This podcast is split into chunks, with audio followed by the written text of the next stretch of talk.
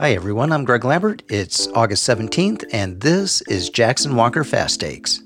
On previous Jackson Walker Fast Takes, we've discussed the complexity of bankruptcy and restructuring for both the creditor and the debtors, but not all bankruptcy plans need to be long, drawn out, or costly affairs.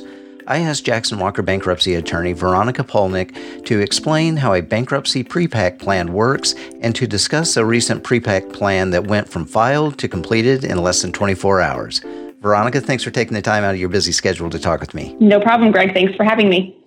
So, can you start off just by giving us an overview of what a bankruptcy prepack plan is? Sure. So, a prepack plan is short for a prepackaged plan, and that generally means that prior to the filing of the bankruptcy case, the key terms of the plan are negotiated with certain stakeholders and there is believed to be enough support from those stakeholders to confirm the plan once the case is filed. So essentially, they have the, the big picture sort of buttoned up before they ever even file the case.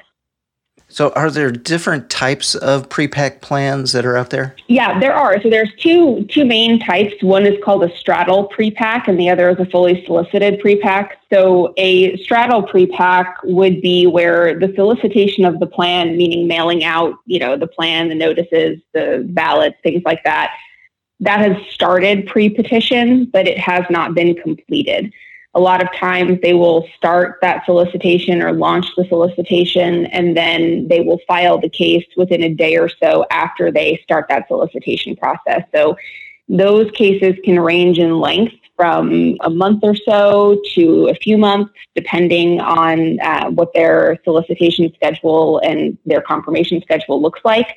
But they have gotten past the hurdle of proposing a plan um, and getting it solicited pre petition. And then the other type of prepack is a fully solicited prepack, which is more rare. A straddle is more common. And a fully solicited prepack is essentially where so the entire solicitation process is complete before the case is ever even filed. So the plan's been solicited, votes have come back, the voting deadline has passed. They know how many votes they have in support of the plan. They know that it's enough to confirm the plan. Then they file the case, and the, the case from that point goes very fast, usually, because they have everything buttoned up prior to filing. So, what's some of the advantages to, I, would say, to both the debtor and to the creditors of uh, having these pre-pack plans? For the debtor, you've got a few benefits. There's, you know, lower administrative expenses because you're in and out so quickly. There is still, you know, a significant amount on the front end prior to filing where you're negotiating these terms, but you're not in bankruptcy for very long, so the cost of the bankruptcy itself is lower. You've got less time under court supervision, so the business is able to be in and out without having sort of anyone watch over for a longer period of time. And there's also less disruption to the business itself because a lot of the first day relief that you would typically ask for in a non prepack case isn't as important, especially in a fully solicited prepack case.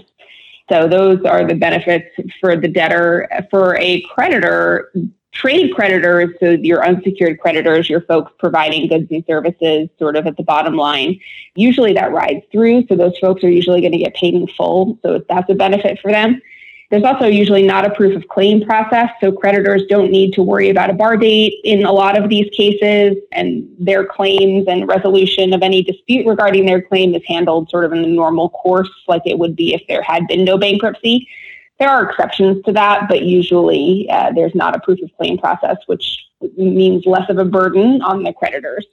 And then if there's a, a prepack, it's usually you're talking about faster emergence from bankruptcy, which also means faster payment. So that's also good for creditors. So you've recently worked on a prepack plan that uh, broke a speed record for the uh, Southern District of Texas. Uh, can you discuss that filing and just how quickly the company was able to emerge from bankruptcy? Yeah, we did. We worked on a case called Mood Media. We were co-counsel. Jackson Walker was co-counsel in that case with a great team from Kirkland and Ellis. That was a fully solicited prepack. So first day hearings were also the was also the confirmation hearing. So what we had was a case that went from filing to confirmation in under 24 hours. From the time we filed the first petition to the time the confirmation order was entered was 23 hours and 21 minutes. So we made it in just under one day for confirmation. And then there was another six hours and 52 minutes from when the plan was confirmed to when the plan became effective and the company officially emerged from bankruptcy. So I think we had a total of just over 30 hours in the bankruptcy case overall. And by our calculations, at least, and we could be wrong, but we think it's the second fastest in the country um, on record. We know that there is a faster case out of the Southern District of New York. We think that that's FullBeauty with uh, Judge Drain, and that that went from filing to confirmation in 19 hours. So we're a little bit behind that, but it is the fastest in the Southern District of Texas that we're aware of. Well, maybe on the next go round we can we can beat that other record. That's the goal. That's our goal. well, Veronica, thanks for taking the time to talk with us about the uh, bankruptcy pre-pack plans. I appreciate it. Sure. Thanks, Greg. Thanks again to Veronica Polnick for joining me. For more information and additional JW Fast Takes podcasts and webinars, visit jw.com forward slash fast. The music is by Eve Searles. Follow Jackson Walker on LinkedIn, Twitter, Facebook, and Instagram. This podcast is made available by Jackson Walker for informational purposes only, does not constitute legal advice, and is not a substitute for legal advice from a qualified counsel. Your use of the podcast does not create an attorney client relationship between you and Jackson Walker. The facts and results of each case will vary, and no particular result can be guaranteed. Thanks for listening.